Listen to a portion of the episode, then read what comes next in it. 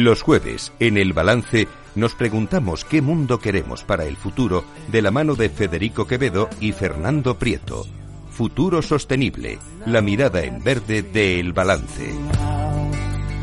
Fernando Prieto, buenas noches. Hola, buenas noches.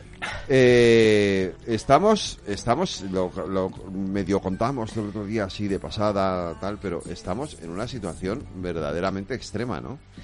Sí, sí, sí, estamos en una situación muy complicada y los datos que se confirmaron ayer nos lo han vuelto a decir, ¿no? Los datos que salen semanalmente de cómo están las reservas de agua eh, nos están indicando que en Cataluña estamos al 15%, las cuencas internas de Cataluña al 15%, o sea, imagínate, y estamos en, enero, o sea, febrero. En febrero. O sea, que imagínate lo que puede ser. Bueno, ya ha caído cuatro gotas aquí, pero poco más. Sí, han subido este, esta, última semana han subido 0,8%, pero que es poquísimo, ¿sabes? y, y, lo malo es que en Andalucía, en la otra punta, también las cuencas internas están al 15, 18% y el Segura también, al 18%. Sí.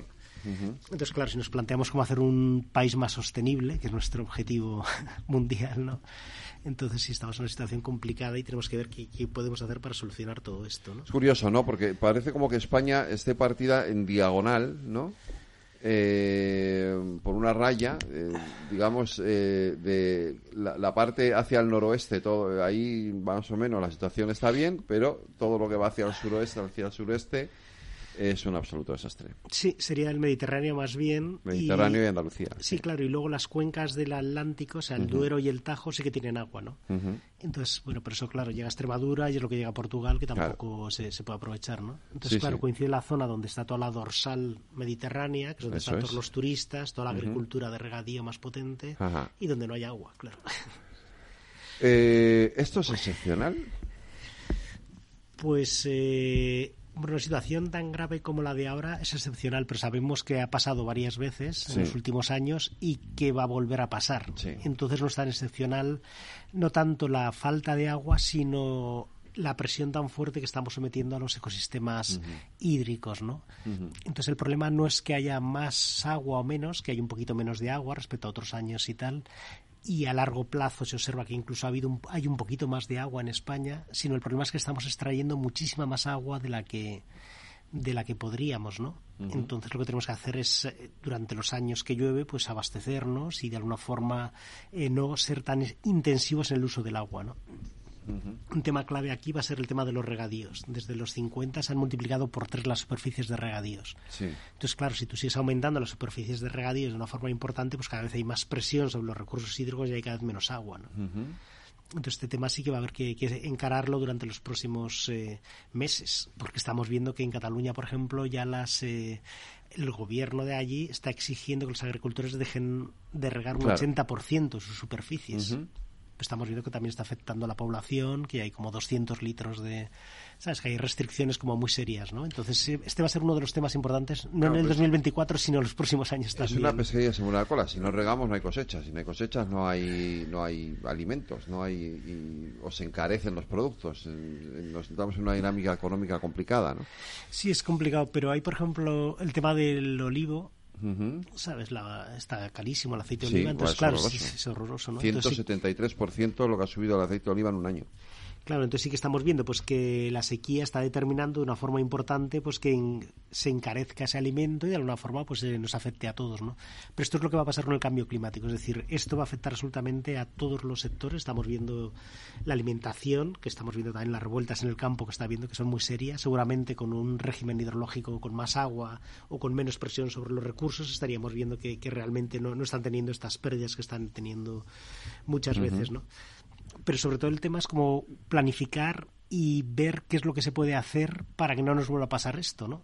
Entonces, claro, estamos viendo, por ejemplo, que ahora mismo ya se está pensando en llevar agua a Barcelona desde Sagunto o a Málaga desde las desaladoras que hay, ¿no? Y sabemos que las desaladoras, por ejemplo, tardan cinco años en, eh, en, hacerse, ¿no? Entonces, claro, a esta sequía ya no vamos a llegar con estas desaladoras. Es decir, que había que haber empezado a planificar hace cinco años, ¿no? Entonces lo que sí que se está comprobando es que no ha habido esta planificación previa, que es lo que había que haber hecho para, para poder estar preparados para el cambio climático que es lo que está pasando, ¿no? ¿Cómo hacemos para llevar agua donde no hay? pues este es un tema complicado. Ahora mismo lo que se está pensando son los barcos, ¿no? Entonces, claro. entonces imagínate un barco que es, es carísimo, ¿no? Escoger el barco, llenarlo de agua, llevarlo por el Mediterráneo, subirlo al otro lado y, y utilizarla, ¿no? Entonces, claro, esta es una solución carísima, muy puntual, que ojalá llegue a mucho y no se tenga que realizar, pero de alguna forma sí que es algo como, como, muy puntual y lógico sería que no hacerlo, o sea, no tener que llegar a estas situaciones, ¿no?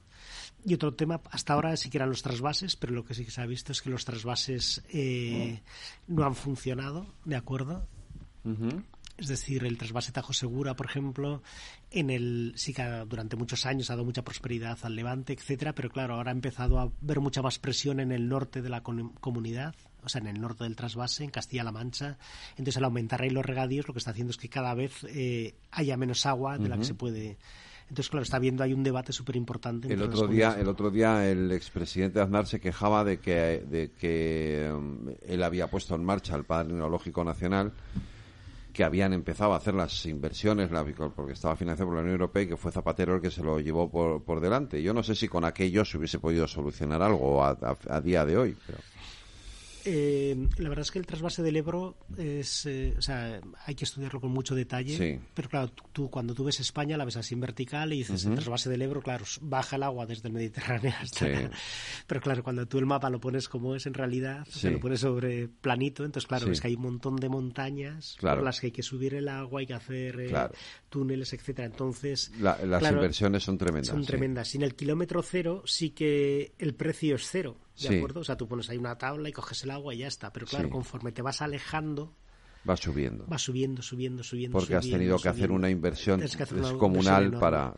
Entonces, en aquel momento, cuando lo estudiamos, cuando se hizo este, cuando estaba en este, este proyecto, se veía que hasta Castellón, más o menos, sí que era más rentable el trasvase. Pero a partir de Castellón, sí que era más barato la desalación. ¿De acuerdo? Pero la desalación sí. que implica pues estos, estos años que estamos viendo, estos cuatro o cinco años de, de la realización de la obra, ¿no? Entonces, claro, nos encontramos que cuando llegaría el agua pues a los sitios donde hace falta realmente, pues Almería, la Cuenca del Segura, etcétera, pues ya llegaría a un precio absolutamente enorme, ¿no? Entonces, claro, en ese aspecto. Y luego también, como has comentado al principio, claro, cuando hay sequía en el Mediterráneo, hay sequía en todo el Mediterráneo. En todo el Mediterráneo, sí. Entonces, hay, una parte que sí y otra que no. Que se pueda llevar de allí al otro lado. ¿Sabes? En los años que hay mucho agua, nadie va a hablar de agua. Claro, y además hay que recordar que es que el Ebro desemboca ahí, claro, desemboca con poca agua ya. Y desemboca ya con poca agua, porque han aumentado muchísimo también los regadíos, tanto en Cataluña como en Aragón, sobre el río Ebro. Entonces, claro, toda esa agua se evapora o transpira antes y entonces esa agua ya no llega hasta el final, ¿no? Em, esta afirmación me, resulta curiosa porque no, yo no la había oído. ¿En España no llueve menos? No, en España no llueve menos. Si coges las series históricas, desde hace las series históricas largas, no se ve que haya claro un, patrón, o sea, un patrón de disminución de las precipitaciones. Sí que en algunas zonas concretas sí que ha disminuido, bueno, ya en concreto, por ejemplo, en Cataluña o, Sí. En otras zonas sí que está habiendo una presión muy fuerte, pero en general está lloviendo más o menos igual. Lo que está cambiando es la presión a la que estamos sometiendo los recursos hídricos. Sí. Es decir, si nosotros aumentamos muchísimo los regadíos, es que no hay agua que corra por los por los ríos, claro, porque es que de alguna forma los ríos es que prácticamente desaparecen, que es lo que está pasando en, en Cataluña, por ejemplo, ¿no? si ponemos muchos aguacates, por ejemplo, en Málaga, ¿no? Entonces dejamos a la propia ciudad de Málaga sin, eh, recursos para beber. O sea, sin, también si aumentamos mucho los turistas en determinadas zonas, también va a haber una presión. El exceso, te iba a preguntar, el exceso de turismo también afecta, evidente. Quiero decir, no el exceso de turismo, no lo quiero llamar exceso, pero es evidente que el turismo se ha disparado ya, y eso claro, es una presión, es una presión mayor. Eso presiona, claro. Y luego si pensamos también en los campos de golf, etcétera, entonces lo que estamos haciendo es como presionar muchísimo más el sistema, ¿no? Entonces lo que tenemos que hacer es eh, utilizar el agua pero de una forma como mucho más inteligente, gastar menos, buscar cultivos. Vale, la gestión. o sea, que es una cuestión más de mala gestión que de que no llueva. Claro, claro. O sea, no es una cuestión ecológica, ¿no? Sino que es una cuestión más de pura y dura gestión, ¿no? Entonces, esta gestión es lo que va a haber que, pensar durante los próximos años para ver exactamente cómo, cómo, se hace esto. Y una de las partes importantes va a ser la reducción de los regadíos. Esto es una hora fatal con los tal y como está ahora mismo el tema de, la agricultura y tal. Pero sí que es cierto que hay muchos fondos de inversión, grandes fondos de inversión que están invirtiendo en enormes zonas de regadío que muchas veces no tienen esta rentabilidad tan eh, ¿sabes? Están hablando del 7-8%, entonces realmente no da para tanto. Si tuviéramos muchísima más agua, sí, pero si no, es que es imposible que funcione, ¿no? Cuando, claro, eh, cuando tú me dices que no llueve menos, yo voy a hacer de Pepito Grillo aquí. Eh, eh, porque o de abogado del diablo, porque yo sé de unos cuantos que dirán, ¿ves? No hay cambio climático. Sigue lloviendo lo mismo. Lo que está claro, o sea, la evolución de las temperaturas sí que es algo totalmente evidente. Este es el tema. Y las precipitaciones sí que lo que se ha observado, y esto sí que está totalmente eh, dicho por la ciencia, es que hay más fenómenos irregulares. Entonces va a haber más sequías, más inundaciones, que este año, por cierto, no ha habido inundaciones porque tampoco ha llovido de una forma importante, ¿no? Pero si estas sequías y inundaciones y lo que hace es que sea mucho más irregular y de alguna forma sí que está haciendo que la gente no pueda utilizar ese agua. Es decir, más o menos hay la misma cantidad total de agua, pero no puedes atraparla en los embalses. Claro, a lo mejor las lluvias son más intensas y, menos, y tenemos menos capacidad de apropiarnos de ese agua, ¿no? Claro, y muchas veces torrenciales y muchas veces con... Por una ley física, que si sube la temperatura, se evapora más agua. Si se evapora más agua, lógicamente debe de llover más. El problema es que llueve más en forma de tormentas o de danas Claro, es algo, así. El Mediterráneo también está subiendo mucho la temperatura, entonces de alguna forma sí que se producen estos fenómenos meteorológicos extremos que estamos viendo que son complicados y que se nos, nos afectan a todos, a los agricultores también. Sí existe el cambio climático. El cambio climático es que ya no... O sea, que nadie va a discutir que no existe el cambio climático. Uy, no sé qué decirte, los hay que sí. Sé, pero es. Los hay que lo ponen muy en duda, pero bueno, pero, pero en fin, había que explicarlo esto así porque está claro. Lo que es evidente es que eh, tenemos que cambiar nuestro modelo nuestro modelo agroalimentario, nuestro modelo agrícola, sin duda, a la fuerza. Y, tenemos que decir esto en un momento en el que además eh, los propios agricultores están eh, protestando a las puertas de las ciudades, quieren venir al Ministerio de Agricultura y se han reunido con el ministro porque, porque bueno, ellos también están teniendo sus, problemas. ¿no? Sí, el presidente COAG decía ayer mismo que, por supuesto, que existía el cambio climático, es decir, esto lo están diciendo las, las propias patronales de, de, los agricultores, ¿no? Entonces ahora vamos a tener que ver cómo nos adaptamos, ¿no? Un tema curioso, por ejemplo, es el tema de la vid en Castilla-La Mancha. Entonces seguramente es el, y sin, seguramente es el mayor viñedo del mundo, ¿de acuerdo? Cuando lo miras en satélite son unas extensiones de viñedo absolutamente enormes, ¿no? Entonces, de alguna forma, lo que estás produciendo con eso muchas veces es alcohol, o sea, porque no te da para tener un vino de calidad. Ya. Entonces, lo que estás produciendo es un alcohol etílico y tal, que de alguna forma lo que estás haciendo es luego, posteriormente, utilizarlo para otros fines, pero ya no es como agricultura. Entonces, muchas veces son subvenciones que pueden ser perjudiciales y que están afectando ahí a, los ecosistemas, ¿no? Estamos viendo que, por ejemplo, en la zona de Doñana, pues, eh, ¿sabes? Había una presión muy fuerte sobre el acuífero y, ¿sabes? Y afortunadamente se produjo el abrazo este entre el, el Juanma Moreno y nuestra ministra. Y Teresa Rivera, sí. De crear una forma, se pusieron de acuerdo después de no sé cuántos fajos de, de billetes. De billetes, pero de alguna forma sí que se llegó a un tipo de acuerdo para que de alguna forma no sobreexplotar el ecosistema, porque es algo que no conviene a nadie, ¿no? Y algo parecía ha pasado en el Mar Menor, ¿no? También hace unos días que ha salido mucho menos en la prensa, ¿no? Entonces, parece que sí que tendría que haber como un cierto pacto de Estado en muchos de estos temas de, sostenibilidad o cambio climático. Debería de haber mucho más acuerdo de lo que, de lo que hay ahora claro, mismo. Y luego hay mil temas para seguir discutiendo, o sea que es que por eso no va a pasar absolutamente nada, ¿no? Pero si el tema del agua seguramente va, a ser uno de los temas claves para los próximos para los próximos años, ¿no? Em, eh, a, mí me preocupa especialmente, yo no sé a ti, eh, el tema de la sequía en Cataluña, porque o sea, creo que tiene una particularidad especial, ¿no? Es eh, son llevan demasiado ahí sí que lleva demasiado tiempo sin llover eh, la situación de, tú decías antes, hay un exceso de extensiones agrícolas en la comunidad. Eh, y también es verdad que, y esto es un poco más político lo que voy a decir, pero me da la sensación de que el gobierno de la Generalitat se ha dedicado más a otras cosas que a preocuparse por lo que tenía que preocuparse. ¿no? Sí, la verdad es que es una cuestión de gestión, como decíamos antes, ¿no?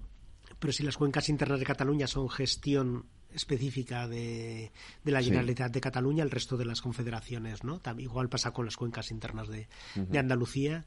Entonces sí que ha habido una gestión muy determinada que de alguna forma están recogiendo ahora los resultados, ¿no? Lo cual es bastante catastrófico como estamos viendo ahora mismo, ¿no? O sea, no es normal que la segunda ciudad del país esté en una situación tan tan complicada ahora mismo, ¿no? O sea, con restricciones de 200 litros, etcétera, ¿no?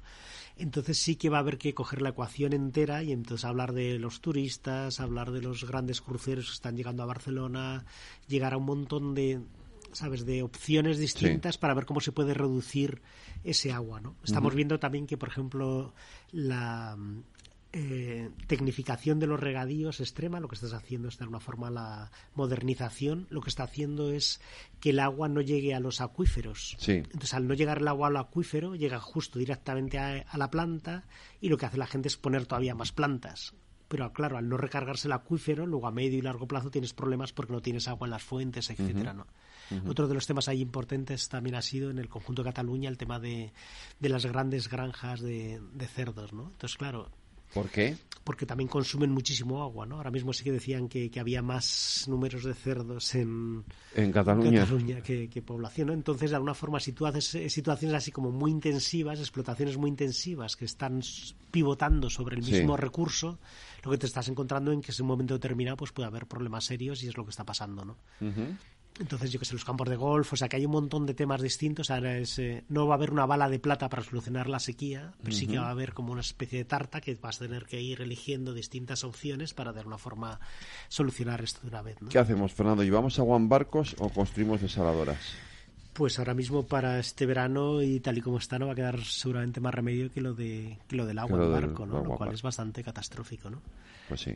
Y bueno, en las desaladoras sí que habrá que empezar a hacerlo. Esto sí que se empezaron a hacer cuando, ¿sabes? Hace, pues cuando se hablaba del plan hidrológico. Lo que pasa es que eso tiene también su componente de... Eso tiene su componente de... Tiene su componente seria de precio, por una parte, y también de consumo energético, de consumo energético, eso te iba a decir, y de, y de, y de o sea, de sostenibilidad, de, Claro, y también tiene efectos las almueras, etcétera, porque están echando más sal eh, a los ecosistemas marinos, ¿no? Pero de alguna forma es posible que, que, no quede más remedios y con... Pero sobre todo lo que hay que hacer es decrecer en lo que sería en el consumo de agua de, tanto de la población, de absolutamente todo, ¿no? Igual no podemos tener tantas eh, zonas verdes o tantas eh, piscinas olímpicas o tantas piscinas particulares, entonces de alguna forma sí que va a haber que ver o poner eh, algún tipo de incentivos de precios, ¿no? Es decir, si alguien quiere gastar mucha agua, pues que pague muchísimo más o realmente que no pueda directamente, ¿no? Porque es un recurso tan escaso que nos afecta a todos, entonces seguramente habrá, habrá que ver cómo solucionar Yo me imagino, ¿no? más que, las, que, que, el, decir, lo que son las desaladoras, el, el, el proceso de desalación ya habrá mejorado mejorado también y además se, puede, se podrían empezar a utilizar eh, recursos eh, energéticos eh, sostenibles, ¿no? Lo que, lo que son energías renovables, digo yo, que tendría sentido, ¿no? Sí, ahora se está utilizando las... pero claro, cuando tú produces con una renovable, lo que estás haciendo es vertiéndolo todo a la red y luego cuando la coges de otro sitio, para la desaladora sí que estás utilizando más energía renovable que, fósil, ¿no? Entonces, en principio es mejor ahora que hace 15 años, ¿no? Eso es positivo, ¿no? Pero de todas formas, como es tan intensivo y, gastan tanta energía, que lo mejor sería el agua que no, que no usemos, ¿no? En ese aspecto, ¿no? ¿Cuánto tiempo se tarda en construir una saladora? Sí, estamos hablando de esos cinco años aproximadamente, vamos, en hacerla. Entonces ahora ya estaríamos hablando de la siguiente etapa. De la siguiente sequía. De la siguiente sequía. Entonces en Málaga también está en una situación como muy complicada, ¿no? Entonces eh, también esto va a ser muy importante el valor añadido que haces, que tienes por metro cúbico. Sí. ¿De acuerdo? Entonces, si tú estás, eh, yo que sé, produciendo, no sé, pues eh, frutas o verduras o tomates y estás sacándole una gran rentabilidad, a lo mejor sí puede tener sentido ese metro cúbico ahí. Pero si van a ser, yo que sé, usos eh, consumtivos o de lujo, por ejemplo, un campo de golf, pues a lo mejor puede ser más interesante no permitirlo. De acuerdo en ese aspecto, ¿no? O los parques muchas veces en las ciudades. A lo mejor hay que ver cómo, pues, ¿sabes?, cómo ahorrar en cada uno de esos sitios, ¿no? Y hay otra parte muy importante que tampoco se ha trabajado del todo, que es la depuración de las aguas 100% de las... Eh, de las industrias y de las y de las ciudades, ¿no? Las ciudades sí que han disminuido su consumo de agua durante los últimos años, es decir, que es una cosa que, que, ha sido que ha sido importante, ¿no? Y han mejorado la depuración, pero todavía falta mucho mucho por hacer. Recordemos que hay varias multas importantes para España en depuración de aguas que estamos pagando absolutamente todos los españolitos y que es que de alguna forma sí que sería uno de los temas claves que habría que, resolver durante los próximos meses y, años, ¿no? Si hemos visto que en este mes de enero, mes de enero, que se supone que es un mes de lluvias, de nieves, etcétera, los embalses están por debajo del 10%, ¿qué nos puede pasar en verano? Sí, el 15% estarían ahora. Pues pinta muy mal. la verdad es que esto pasó hace unos años, pero luego hubo un mes de abril impresionante y empezó a llover, a llover, a llover, y se recuperaron absolutamente todos los... Eh... ¿Sabes? Si pasamos todo el verano así de milagro, pero pasaron. Pero eso es poco probable, ¿no? Entonces eh, se aproximan y este año todavía está la niña, o sea, el niño. Entonces, de alguna forma, sí que seguramente va a haber sequía y va a haber aumentos de temperaturas para este verano. Entonces, no queda más remedio que la adaptación, sí o sí la adaptación al cambio climático va a ser como muy importante en los próximos meses. Pues de todo esto tendremos que, seguir hablando en los próximos eh, los próximos días. Por cierto, ¿lo, anuncio, lo, anunciamos? No, pues no lo anunciamos. Vale, sorpresa para el próximo programa. No vaya a ser que luego sí, que luego en 15 días las cosas fallan. Pero tendremos sorpresa. tendremos un invitado muy especial en el próximo. En el próximo. Sí, vamos, vamos a decirlo. Va a venir el consejero de Medio Ambiente de la Comunidad de Madrid y hablaremos de todo esto también con él aquí en, Futuro Sostenible. Fernando, te espero entonces en 15 días. Un abrazo. Muchas gracias. Un abrazo.